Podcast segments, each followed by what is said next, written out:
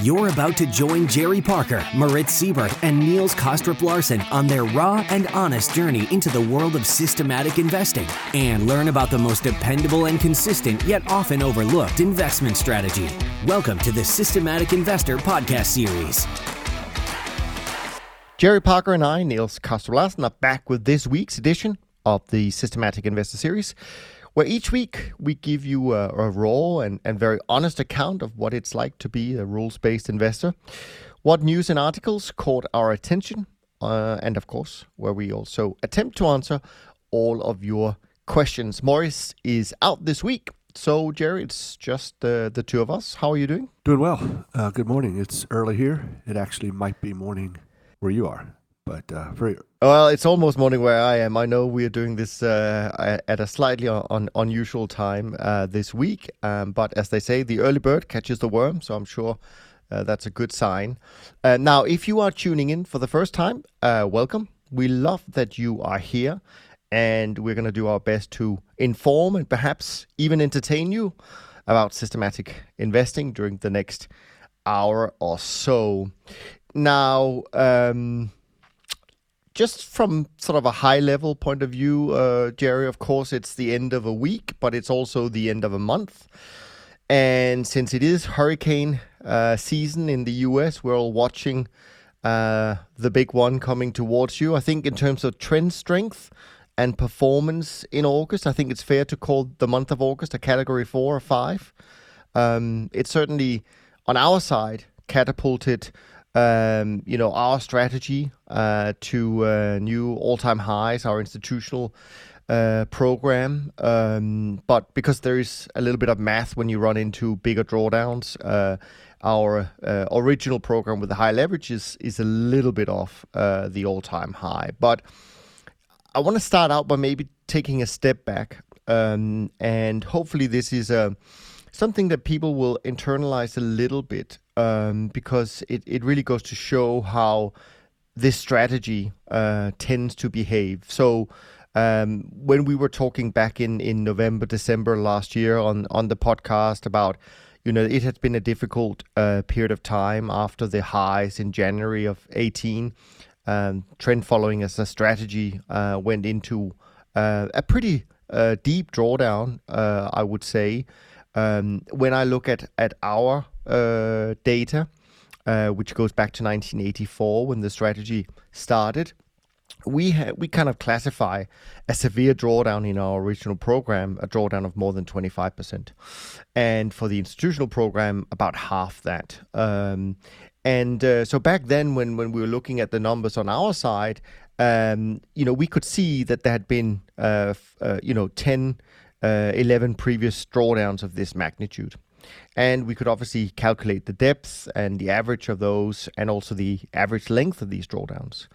And so at the end of November, which turned out then to be the bottom, we of course didn't know that at the time, we could see that the drawdown that our industry and us, of course, as well, had suffered during 2018 was very close to the average, both drawdown in depth and drawdown in terms of length.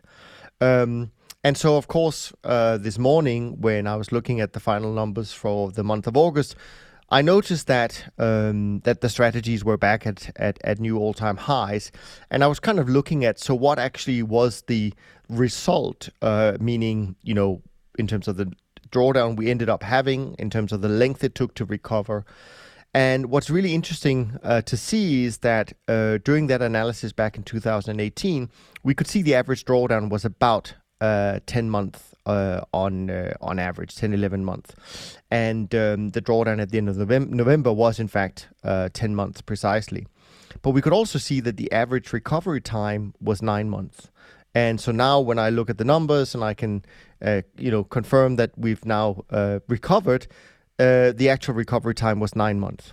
And of course, this is perhaps specific for our strategy this time around, but it's also something that obviously is very evident for the whole industry, that we have these, drawdowns of a certain size and length, but actually also the recoveries tend to follow a reasonably predictable pattern, even though I will say even after 30 years of doing this, it's always really hard to, when you sit, back then in during sort of the darker month of the year in December, and really think about what could happen that suddenly changes this difficult environment for trend followers to something that could be conducive to a strong recovery. But, that is just how it works. And I think this is why this is one of those strategies that where you really have to be prepared to buy into the drawdown when it happens. If we look at August as a month and what helped trend followers to do well, of course, strong trends in fixed income markets have continued. I think the U.S. 10-year bond is very close to making a new all-time low in yield. I think the 30-year bond actually achieved this during August. And of course, we've seen record low yields in many of the developed markets around the globe. But it wasn't really only fixed income that had strong tailwinds in August. Metals were pretty good. Silver had the biggest move, but in terms of performance contribution, at least on our side, it was gold. Wheat took the winning price, so to speak, in the grain sector, and we also saw pretty good performance from cotton on the softs. Energy markets were okay for the strategy. Equities mostly negative for the month, with the exception of Japan, where at least on our side, we're positioned for lower prices, so that helped out a little bit. And in the currency sector, overall, I would say probably a flat month for us, even though the dollar index managed to make a new closing high, at least since 2017, May, I think, at the close of business yesterday. So, I mean, all in all, it's certainly been a year full of surprises so far, but what probably wasn't that surprising was some of the news we got this week. The incoming European Central Bank president, Christine Lagarde, certainly made her opinion on monetary policy clear. She came to visit the European Parliament, I think, on Thursday, and she said, or she's quoted for saying, "I don't believe that the ECB has hit the effective lower bound on policy rates." So it seems like there is more to come, and it sure sounds like it could get a little bit worse for people who did what they were told many years ago. Save up for your pension, buy bonds because they're a safe place to put your money. And of course, the pension fund system might also start to see some troubles with the liabilities they have. So maybe it's time to think about some diversification, perhaps even some trend following in those portfolios. So that was a little bit of my rant, Jerry, sort of what I had noticed and a little bit of an update on affairs on our side. How was your August and what are your thoughts? How was your week? Well, it's good period here in August, and then the year in general is going to go down as a good year. So far with the CTA trend following, reminded me of an issue we discussed a few weeks ago about how at some point in the future somebody will say, "Well, okay, you guys did well in 2019, but it was due to those negative rates. That's not ever going to happen again, so you can't expect that. Now, what are you going to do?" So it's, I think one of the things that usually happens coming out of these drawdowns is we don't know what's going to happen. We're surprised by it. It's crazy. And this is what these type of systems pick up, things that have never happened before and crazy market moves. Someone called, one of our friends this week called these negative rates or these low rates vandalism. So I think it's really an unprecedented period, and that's what trend following is good at, things that were unprecedented. Yeah, I mean, it kind of reminds me also about our conversation last week where we talked about this term, "this time is different." And I was quoting, Daniel Crosby, who I had just, interviewed for the podcast, which will be released soon.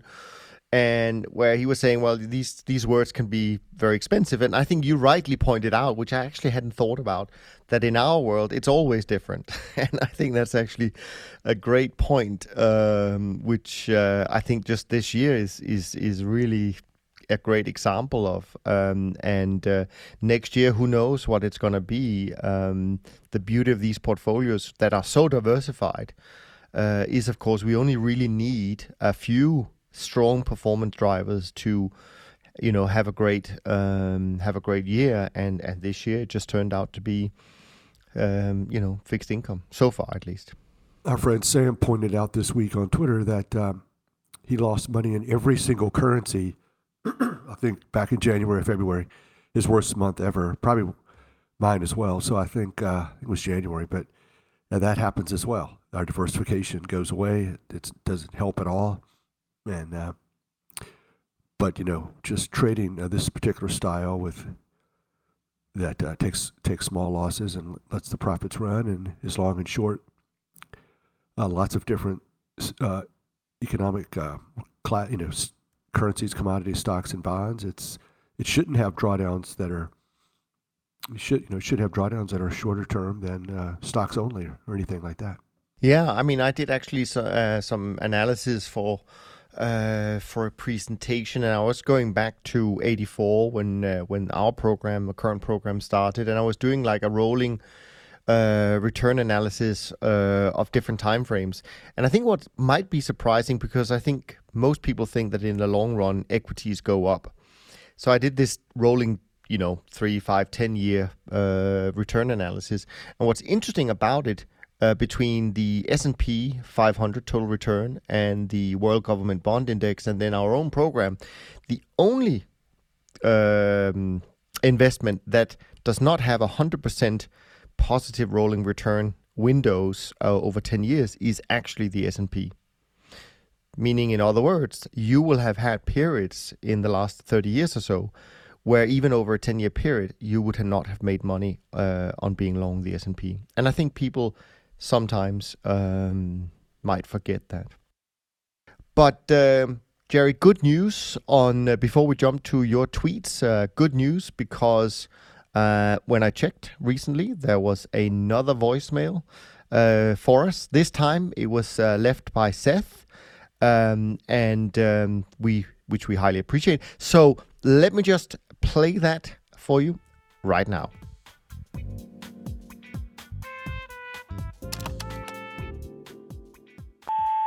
Hey guys, this is Seth in Polly's Island, South Carolina. Just wanted to leave you a quick message and say thanks for all the great content you guys come up with every week. As a individual trend follower who's only been doing it for a couple of years, I've got to say that the weekly show has been a great way to help keep me on track, taking the trades when they need to be taken and just keeping going with the system through this kind of recent bout of tough performance we've had. But I'm sure, like you guys, it's starting to get back on track, and I just appreciate all the good work y'all do. And I'm really looking forward to the live event in October. I'm signed up, and I really can't wait to spend the weekend getting to know you guys and getting to know the other attendees and just talking trend following and systematic trading. So that's it. Keep up the good work, and talk to you later. Seth, thanks so much for your kind words. And we, on our side, very much look forward to seeing you at our live event in New York in only a few weeks from now. And speaking of the live event, I think we've got a couple of seats left. So if you still want to join us, don't hesitate too long, because when they're gone, they will be gone. Now, if you do want to leave us a voicemail, which we hope you will, so we can share them on air, you can just go to toptradersunplugged.com /voicemail. Now, back to our usual feature. Hopefully it was a busy week, a good week also in the fin tweet world. I seem to remember having seen a decent amount of activity on your Twitter feed, Jerry. So maybe you can share what got a lot of attention and likes. Activity doesn't always signal quality, Niels, but I'll leave that up to you and the listeners. I had fun as usual. I was interested in a couple of things this week, different things than usual. Mark Holbert is a famous writer, and he wrote an article basically laying out the case that after taxes and after inflation, U.S. interest rates are above average.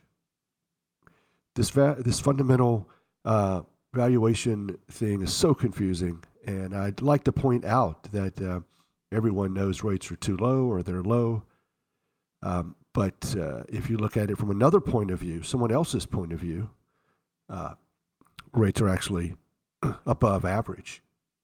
You can't base your argument that rates are low by any historical standard. If anything, as we've seen, they're above average. It's paying attention to price. It's so objective, and there's, maybe you have your system that's a little shorter term or longer term than someone else's, but I really appreciate just following the price and knowing where I stand from a trend point of view and not having to try to navigate the markets with valuations and fundamentals and like this, because it seems to change a lot. Yeah. I think it is interesting, right, that we probably, most of us, perceive rates as being incredibly low at the moment, but then once you dig into things, you might actually end up with a different view on it. But it also reminds me a little bit about kind of yet another set of views and opinions coming, regarding our industry, but coming from Nomura, who are often getting a lot of press about because they try to anticipate the CTA signals. So there were an interview I saw this week. I also saw, I think there was a headline from another guy at Nomura, and they were talking about, imminent crashes and things like that. And so, of course, huge amount of information and potential sources for confusion, I think, for investors if you listen to all of that. And of course, I know I'm preaching to the choir because most of our listeners, do appreciate, kind of the rules-based approach. But I really do think that it's, it's such a great relief, really, that you don't have to pay attention to all of that. And even if you tried, I think it must be incredibly difficult to make any sense of it, let alone, trade based on these decisions. So, or news flow. So I agree with you, back to just looking at the one thing, so to speak. But yeah. Another article I came across was one that sort of talked about, it's a research paper, and it talked about using trend following, but using different parameters, different look-back periods for entries and exits.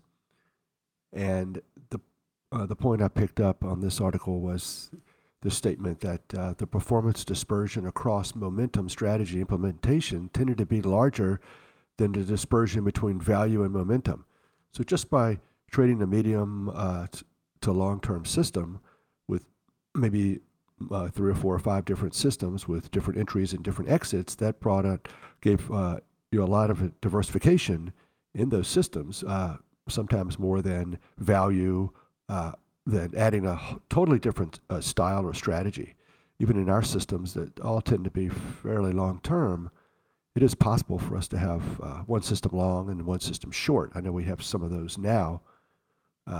And so I think that if you spread it out even more, maybe medium-term to long-term, whatever that means to everyone out there, you would pick up a lot of diversification. And when you're, as I've said before, when you're making money in trades that are outlier trades, that all of your profits for the year are going to be probably based upon these mega moves, like the bond market is a good example, then it's critical when you go to exit those trades that you have some diversification. So if you get lucky and get out, your shorter-term system gets out, and that's near their high, then that's great. But you could get very unlucky and that would be not the best exit. So for years, that's my idea has been to have multiple entry and exit. Pretty good place to buy, pretty good place to sell, but more than one. And I think that helps with diversifying the returns, for the year.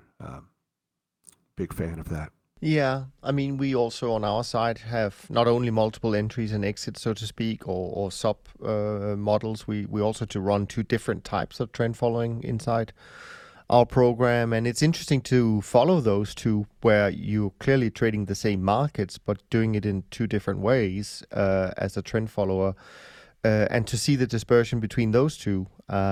This year, not so much, but sometimes definitely, and over the long run, maybe the last 5 years, I've definitely seen some difference between the two approaches. But I was wondering, Jerry, when you think about dispersion in returns, do you think that, and maybe between different styles of trend following, and then you think about different managers, do you think that if you were on the investor side and you had to choose, do you think it's more important to choose people who have different styles of trend following, or trade different markets? Where do you think most of the dispersion or diversification benefit comes from?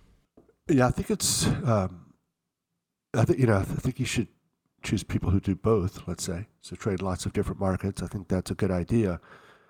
Certainly all the different categories, like currencies, and grains and metals, and base metals and energy. So I think you don't want to leave any of those out. I think that, as I've said before, sometimes we can get in trouble by trading every single grain and every single currency without regard to their correlation, and sort of having on, basically you're diversified, but you're sort of overweighting the bets in some of those sectors.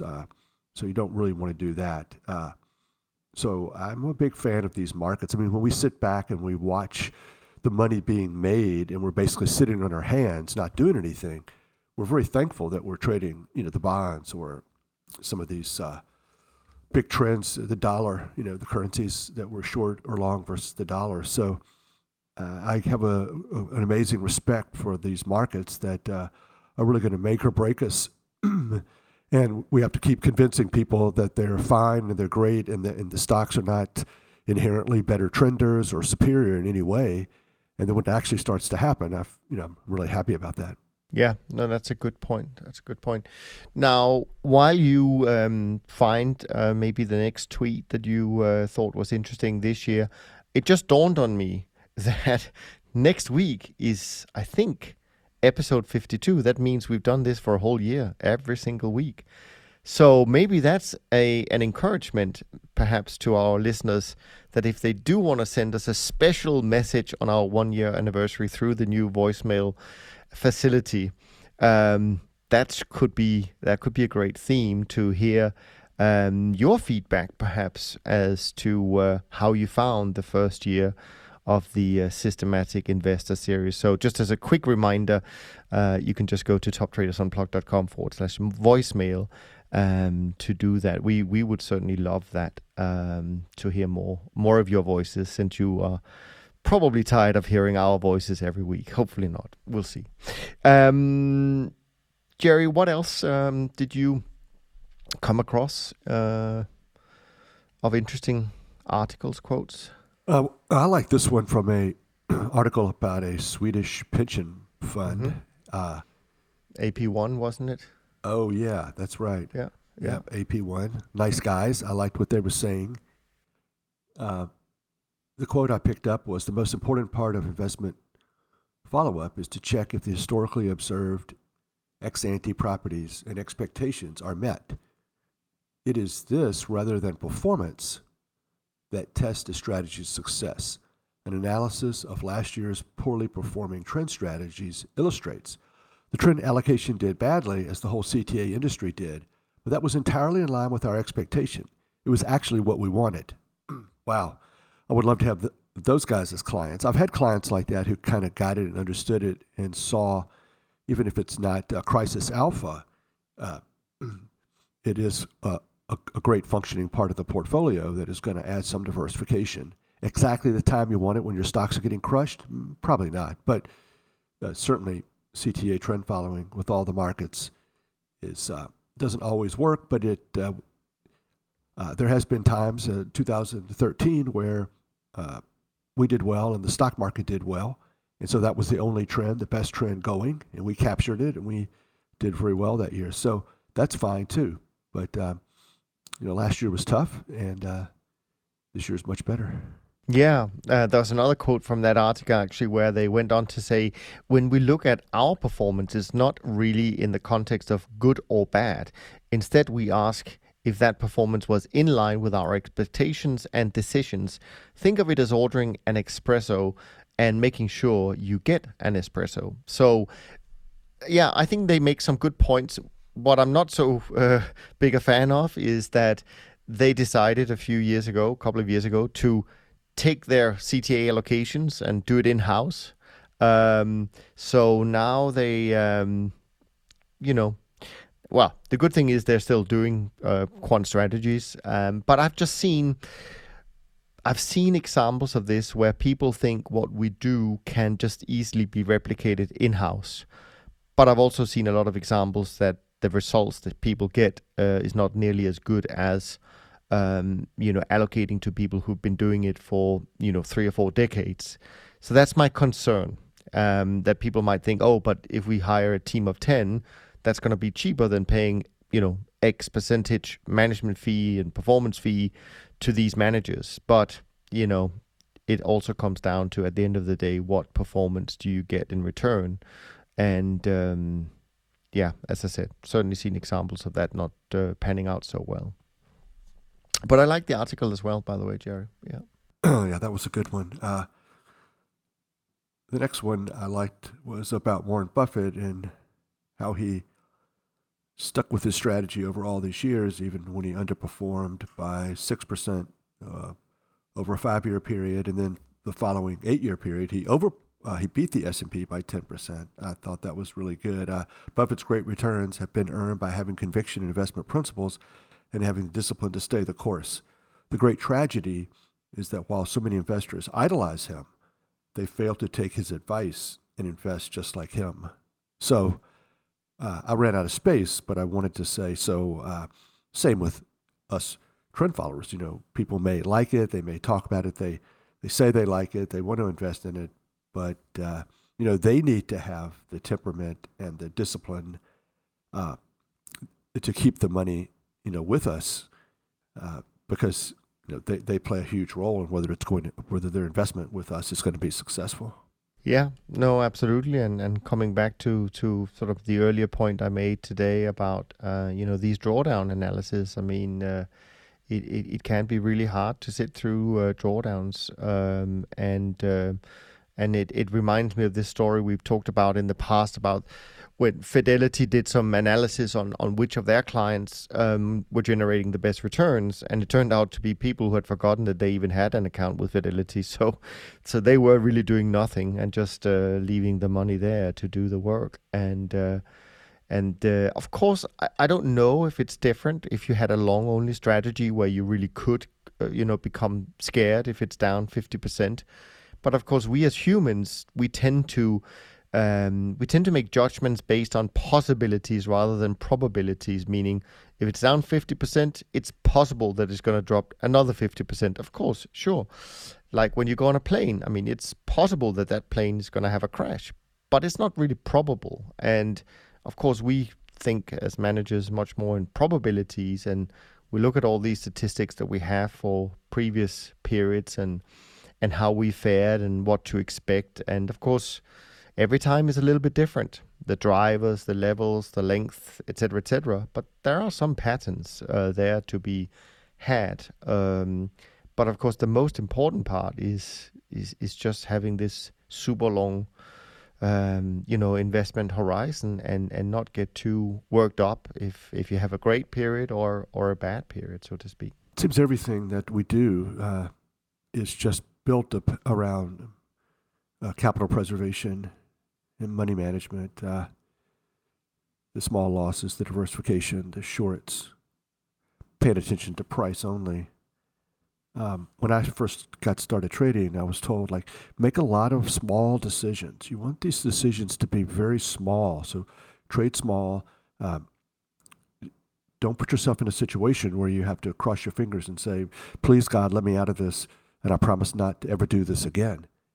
And I think that you want to make your strategy like that, so you don't put yourself in a situation where you're facing these crazy drawdowns or crazy risk, and at the right, just at that time, you would have a tendency to give up at the bottom of your drawdown or bad period, and you don't want to put yourself in that situation. So I think even if the passive long-only stocks continues to work like it has in the past, that's not good enough. That's bad. It's people are frequently in situations where they're going to be tempted to stop following it, which I'm not saying that's necessarily a bad thing, especially if they stop and they start doing more of a trend and more diversified approach. But certainly it's not going to be successful if it's even possible to be successful, if you put yourself in a situation where you're continuously testing yourself. Can I do it? Can I do it? Can I continue to do it? And your brain is telling you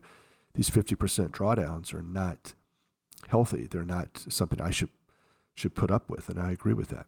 Yeah, it reminds me actually. This week I got an email from a great listener of ours called Alfred. And I'm sure he'll be listening today, so hello to you, Alfred.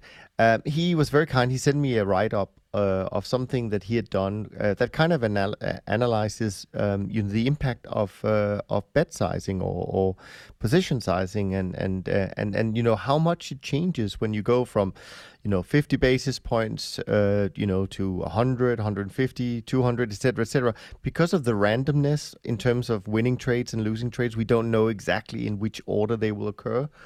There's a huge difference in terms of how your account size will evolve, because if you bet too much and you're unlucky with a losing streak, I mean, it has a devastating impact on your account size.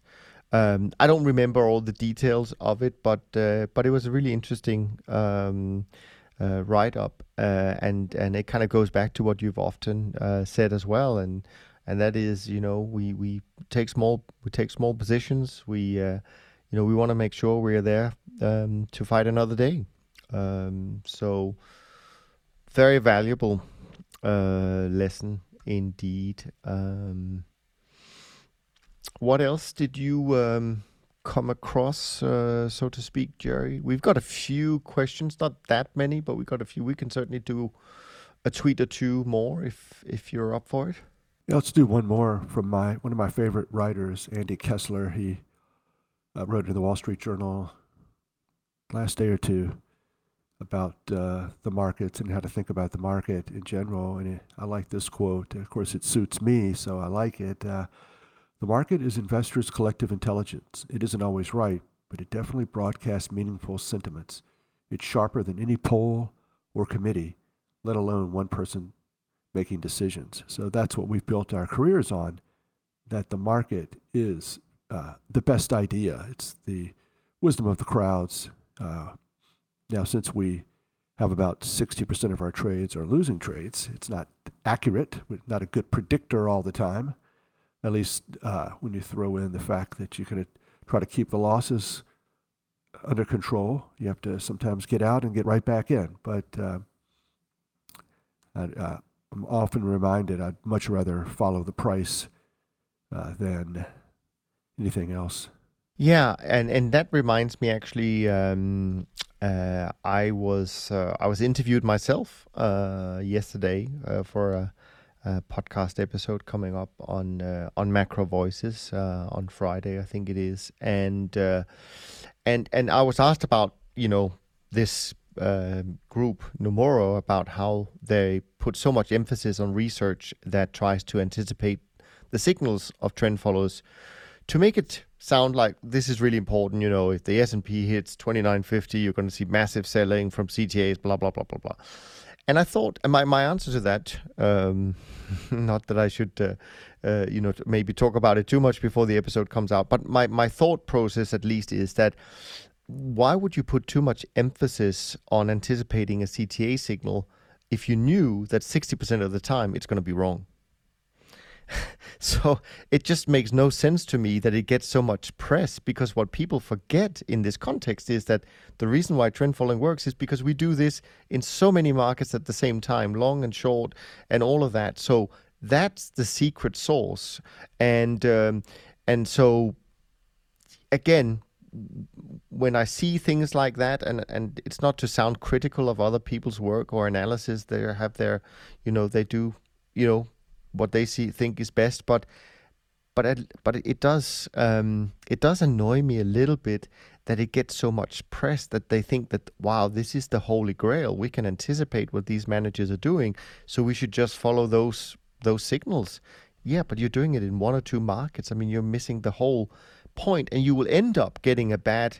You know, this is why I think a lot of times trend followers get a bad rap, because people read a book or they listen to something and they think, yeah, I can do that. I can read up on this and I'll just do it in three different stocks and I'll be fine.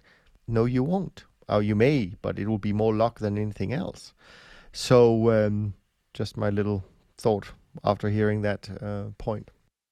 I also saw an article I was interested in this week about Milburn, which is a longtime CTA, focusing a lot of resources on artificial intelligence.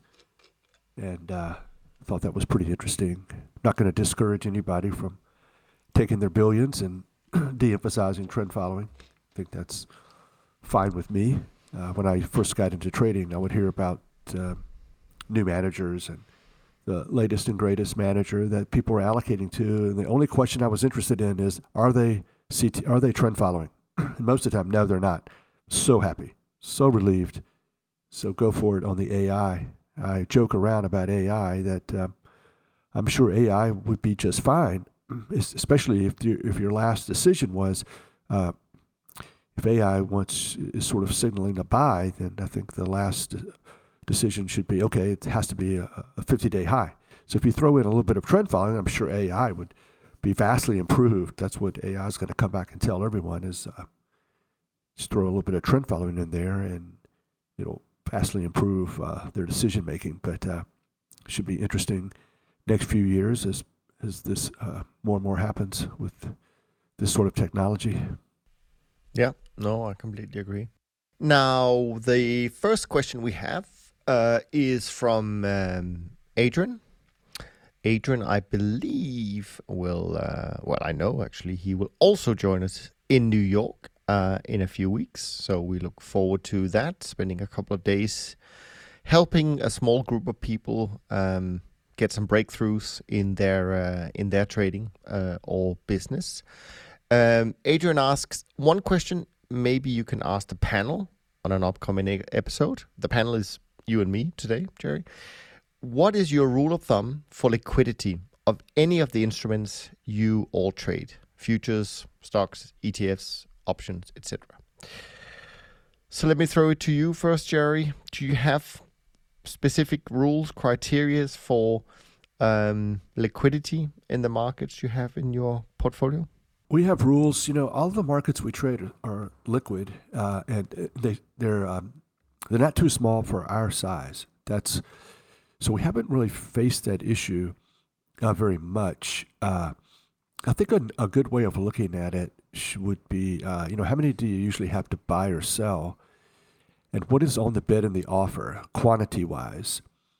And then how wide is the bid and offer in terms of the average true range? Something like that. So, you know, it gets back to your trade stats. And if your average trade is 2 or 3 ATRs, then you have to build in your slippage, and slippage is going to be somewhat indicative of the bid and offer spread. So, I mean, it sounds a little technical, but I think that's where the rubber meets the road. How hard is it going to be to get the trade off? And then how much is it going to cost you every single time to trade?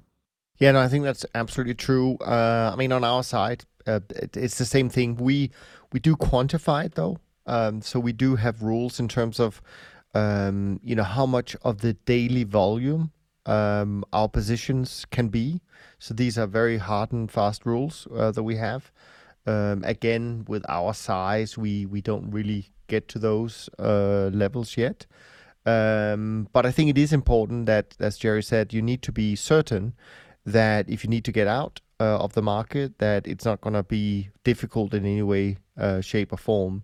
But I think nowadays, if you trade a diversified portfolio, you should be able to get to, $3 or $4 billion under management if you have multiple time frames and et cetera, before you run into real liquidity issues. But one thing that concerns me a little bit, perhaps, is that my sense, at least, is that the very large managers, in order to get more capacity, have started to go off exchange again. And I'm not necessarily sure that that is a good thing. I mean, I think our industry is really known for being super liquid, for good and for bad. Obviously, we're going to be used as an ATM from time to time when people need liquidity. But I think that's the role we play, and I think we should continue to do that. So if you start deviating from liquid exchange traded products just to get more capacity, you kind of introduces some other risks that at least investors should be aware of, I guess. Do you remember last year or two that there's been some large CTAs that sort of started new programs of maybe less liquid or over-the-counter markets? I didn't really, I like that. I mean, I like adding these new markets, and I have a list of markets that I want to add if liquidity gets better. But I think their point was, these markets that we've been trading or that we currently trade in another program or the liquid ones, they are overfished. There's too many people there. And so the trends are not going to be good. Our strategy is not going to work very well. So let's go find the markets where there's no one there and not as many trend followers. And I didn't like that idea as much as just purely finding markets that add diversification in different types of stocks or commodities in particular that are vastly different. So I'm really sympathetic to that idea, but I don't think I agree that let's go off exchange or let's go trade something that's not that liquid because it should trend better. We've seen a lot of nice trending markets here recently, and they're very liquid. Yeah, no, I think that is a good point. I think, again, it's all about finding an edge, I guess. And also, especially when you're building your firm, you have to be a little bit different from, the next guy who's been around for 15, 20 years, because otherwise you won't get, a seat at the investment committee table, so to speak. And so I've interviewed a couple of managers that do focus on, exotic markets and have done so with success for sure. I can see a case for it if you and that there could be because there are smaller markets that there could be some really big trends. I mean, of course. So again, if you can find ways around your risk management and making sure you have liquidity, which could be an edge in itself, I think it's okay for people to do that. But I completely agree with you. I don't see a problem in trading super liquid markets from a trend following perspective, meaning I don't subscribe to this fear of markets being overcrowded or the trend following doesn't work on super liquid markets. I mean, bonds are probably as liquid as they can get, and that's where we've been fishing this year. But I think it's okay to try and be different. I think that's okay, actually, to do so, as long as investors are aware that it involves different kinds of risks. But of course, we also know from AHL, I mean, their evolution program has been known for trading markets that are not maybe the usual suspects, and they've done that with success. That's fine. All right, let's move on to another question, this time from Nuno. And that's an interesting question, actually. He says, let me ask you this. If someone were to come to you and present you a systematic strategy, what sort of questions would you be looking to see answered? What sort of details would you be looking for? Now, Jerry, you, I'm sure in your long career, have probably met a few trend followers and maybe even considered investing with them, I don't know. Some of the things that interest you when you look at other people doing what we do? I feel like my answer is so boring on this, and I'm so closed-minded in this area. I would say holding period. Never been a fan of really short-term trading, so I'd like to see weeks and months and years, possibly. I prefer months and months of holding. But average win, average loss of the trade, the win percentage. I think these the building blocks of good performance. I think the historical back test of the fluctuations of the equity curve can be misleading, either good or bad, more so than those basics. What are you getting at? What do you think you're getting at here? Tell me what you're thinking and what the market has told you or is telling you that works. And philosophically, what are you trying to do here? It's easy to say capture long-term trends and minimize the volatility through trading lots of different markets and longs and shorts, but other people are doing other things, and they should be able to do the same thing, put it into a couple of short sentences so I get a real good feel for what's going on and what they think they've uncovered. And of course, my usual sample size, how did you count your sample? How did you count the trades? How many? Etc. So I think it's not a very interesting answer, but I have allocated a lot to other CTAs, and I never probably asked them very many questions. I would just usually invest with people who had long track records, maybe different strategies than mine, different holding periods. But I think it's much better, and I don't like listening to these answers and having my decision about how much to invest influenced a great deal. I prefer just to say the track record looks good, I understand what they're doing, and I'm going to allocate a small percentage to a lot of different managers versus, oh, this one really excites me, and I feel like I understand it better and more, and they've had a great performance. All over allocate. So I think I'm not in favor of over allocation. Small, the same for everybody. Small amount. Yeah, I mean, all good points, of course. I would say that I also find it interesting to, if it's at all possible, to dig a little bit deeper when it comes to how the strategy has evolved. Meaning, certainly if they've been around for a while, you would think that they've made changes along the way, and also that they have done research which may not have actually been implemented. So I think it's important to understand a little bit about the journey that they have done gone through from a research point of view. Why did you come to that conclusion? Why did you think it's better than what you did before, et cetera, et cetera. And interestingly enough, there was an article this week that someone shared with me. I think maybe it was an Institutional Investor or something like that, where they talked about what really, how do hedge funds, who are the best people in terms of raising assets. And it turned out that they said people who are very clear in their communication. If you can be really, really clear about what you do, why you do it, why it works, instead of coming up with all kinds of elaborate, complicated, explanations, but just keep it very simple but clear.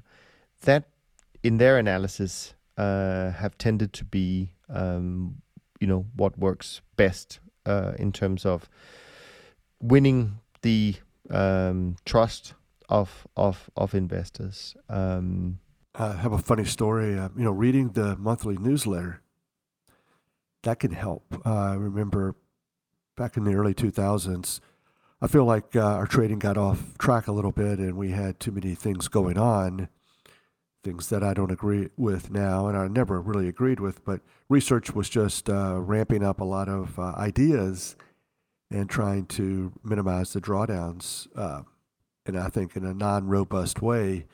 And I'll bet after the first 4 or 5 months of trading these new signals, we saw performance that we had never seen in the back test.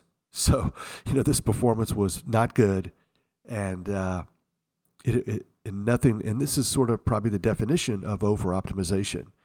The back test looks great, and then when you implement it, you have months that don't look anything like the back test, obviously worse. And so we came to this conclusion to stop. We need to stop. Let's get back to what got us where we were, robust trend following. And, part of that is just accepting you're going to have these drawdowns. And so I read a monthly letter from another CTA about the same time, and he basically said the same thing, that they had made all these changes the prior year, and they realized that if they had not made those changes and traded the old methods, they would have made money. It would have been a great year. Everything was fantastic. Everything would have been fantastic. And but his conclusion was the exact opposite of mine. Double down. We're going to double down on this research. We're going to make it better. We'll just keep going down this path. And I thought, oh, wow, that's interesting that I felt guilty and wanted to turn around and get back to what I thought was the basics. And but I do think that they went another direction. And I'm not saying they weren't successful. I don't really remember. But if, things like that, just simply reading the monthly commentary, what are they saying about losing periods? Yeah. By the way, someone told me, I think last year, when the industry was going through a tough time, that there was a correlation. The worse the performance, the longer the monthly newsletter. So, yeah. I also think, just staying a little bit on I think Adrian's question, or maybe it was Nuno. Trying to really understand how they do their research and especially how they test things, etc. We certainly get a lot of questions about that, people who really wanted to make sure that we don't fall prey to some basic mistakes when it comes to that. And I also think because when it comes to how you do these things, I've always found it fascinating that firms with just a few people in research really can compete with firms that have 50 or 100 PhDs on staff. Even though that can be sometimes a little bit counterintuitive for people to buy into. Why should we, as a firm with, I think we have 3 or 4 PhDs on our staff, why should we be able to compete and maybe even outperform people with 50 people PhDs? So, I think that's, another thing to that helps if you really try to understand, what the research, so to speak, what is the process. And also I think the other thing, just generally speaking, now that I'm thinking about it, sometimes I think it's also important to understand what are the backgrounds of these people, because I don't necessarily believe that it's a good thing to just hire people from the same universities. They've been given the same books. They're they come with the same kind of basic grounding. Why not find people that comes with a little bit of a different background that can look at maybe some of the research that has been done in the past, but with a different set of eyes. I certainly think on our side, some of the people on our research team that have come up with great additions to the strategy, they didn't come from a CTA shop. They actually came from a different kind of strategy shop, but marrying trend following with what they had learned in their prior lives that has really paid off. So yeah, thanks so much, Nuno, for your question. Last question for today from one of our favorite listeners, Sam, of course, who left the first voicemail last week on our little new facility or recording facility. So Sam goes on to say, in the past, you all have fielded questions related to max loss if all positions reversed. I don't think it's unreasonable to visualize a common situation where this number is close to 100% or even more. Jerry has referenced letting all positions reverse hundreds of basis points from equity. This could very easily amount to 100% loss. But let's focus on a more realistic outcome. What maximum loss to risk are you willing to accept when it relates to one driver, in quotation? How do you measure singular event risk and manage them? Let's say the Swiss franc move of early 2015 affected the dollar or the Swiss. This would affect a lot of positions. It's not unreasonable to say an extreme move in currencies could move the portfolio 10 to 25% to the downside, using Jerry's mantra that he will let positions retrace hundreds of basis points. I'm quoting Sam here. I'm not necessarily saying this is what Jerry said. If this move were dollar-related rather than Swiss-related, how would you manage it? What's the max loss of equity you're willing to accept due to one return driver completely reversing on you and hitting your stop loss? Swiss franc breaking is a premier example. It was a 23 ATR move. This can't be ignored. Okay, so that is the question raised by Sam. Let's hear what your thoughts are, Jerry. Yeah, 23 ATR move in one day or one night or instantaneously. It was, and then, that was unfortunate. But it was one move. It was one market, and it was not spread out through all of the currencies. But and then he said, "How much am I willing to accept?" You know, in that particular situation, I had no choice. It just happened, and so.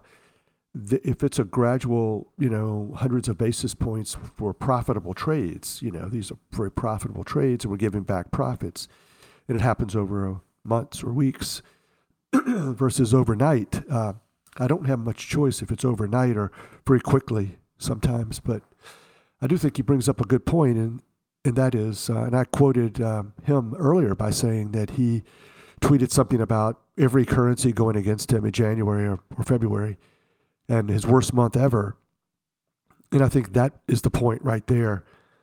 This decision needs to be made beforehand of how much risk am I willing to take in the currency sector or the grain sector or stocks or metals or bonds. And so I think this is the type of decision and when it needs to be made, not when you're in the midst of it. On record as saying... The systematic approach, you should not treat it like religion, that it's, I'm going to follow it all the time. It's going to, sometimes it breaks, and you do have these givebacks, whether they're profitable trades or not, and you have to try to limit that giveback and have a money management overlay.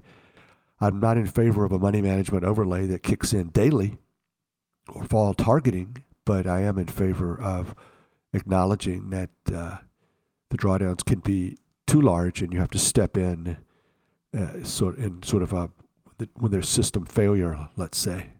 Yeah, I mean, I certainly have a few thoughts on the topic, and thanks very much, Sam, for your question. I mean, there are obviously different ways to do risk management and trying to avoid, an extreme situation, as you described, Sam. And I think the first one really is just portfolio construction. And as Jerry said, making sure you have enough diversification in the portfolio. I don't believe that you can get hit in all of your positions or stopped out in all of your positions if you are really truly trading a diversified portfolio. But the way we look at things on our side is we look at the portfolio level in a slightly different way, maybe, because we look at it from a value at risk point of view. That's how Bill Dunn started back in the 70s, and that's still how we manage risk. And so, risk is not something you can... it's always going to be an estimate, right? We're always estimating what the risk is. We don't know exactly what the risk will be. And so when we look at our daily value at risk, budget or expected value at risk.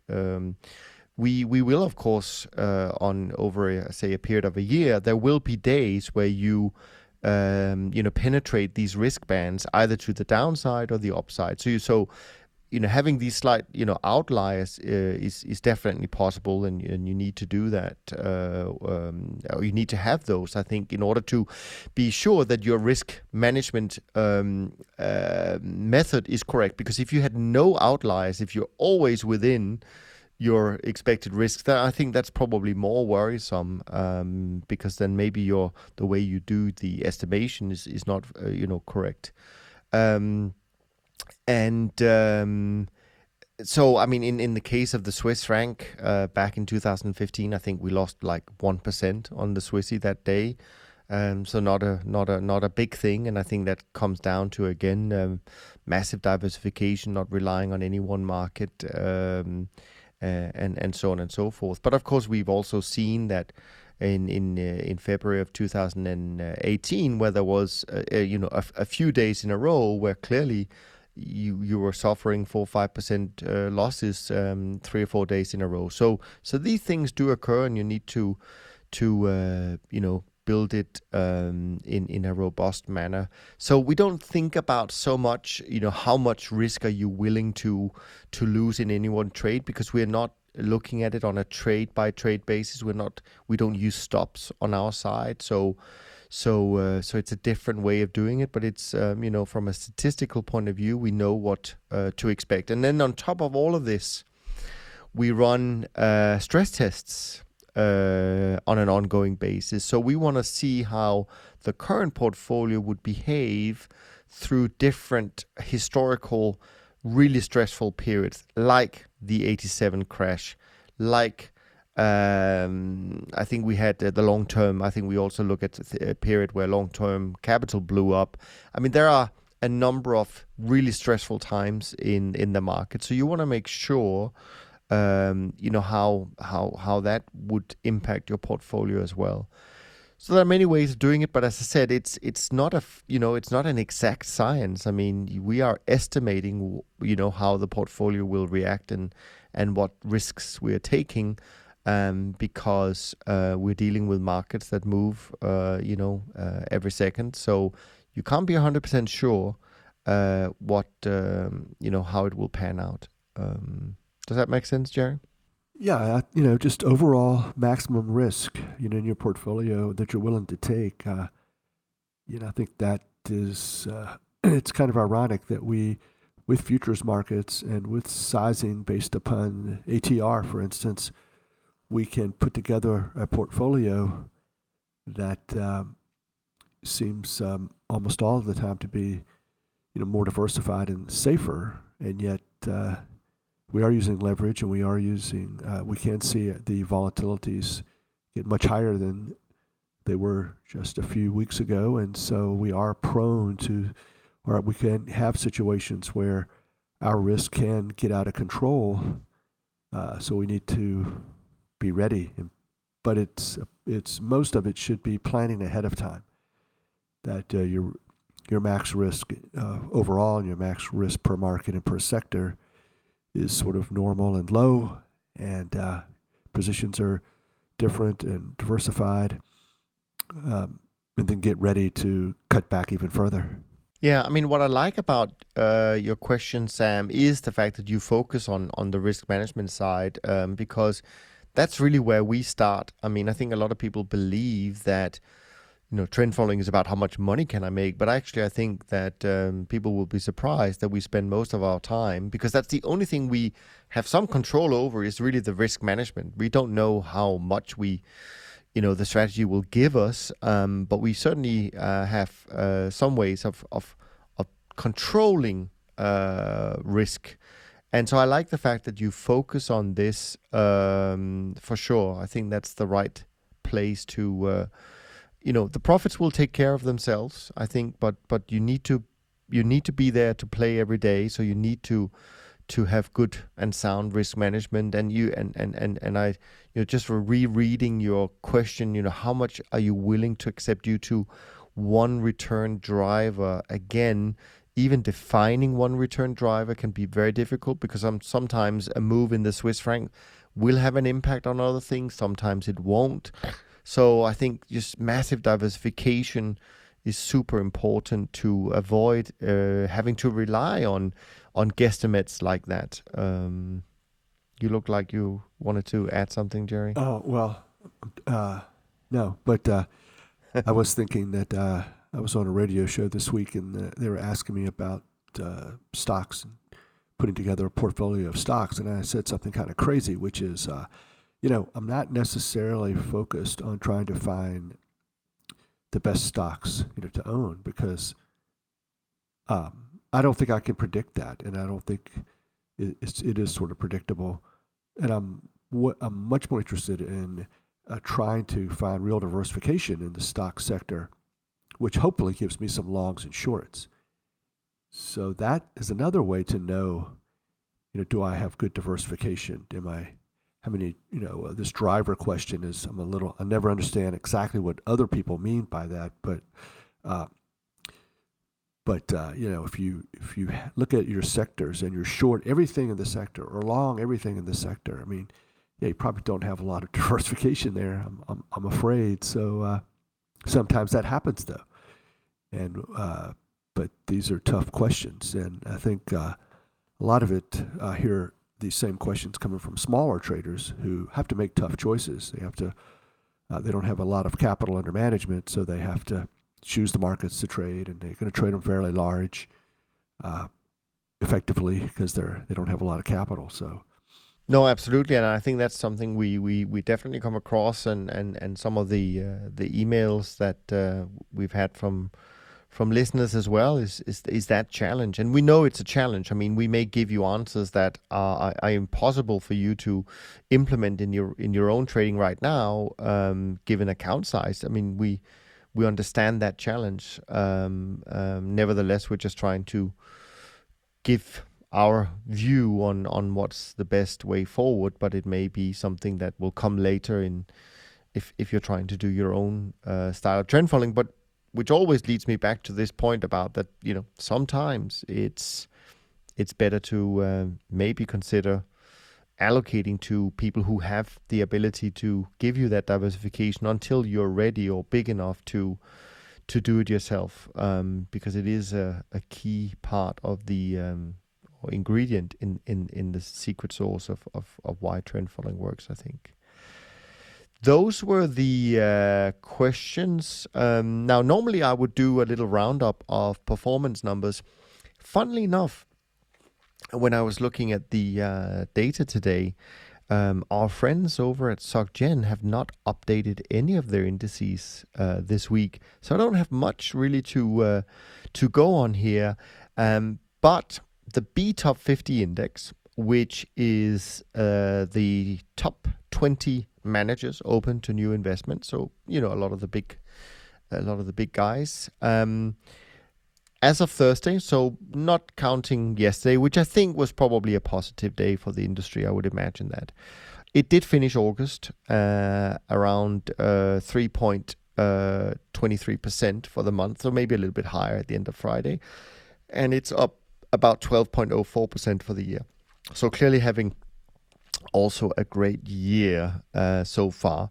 And then we have the Bridge Alternative Index, which is flat fee funds. That is, again, as of Thursday, up 6.31% for the month of August, up 16.04% for the year. So again, having a very good year on that front.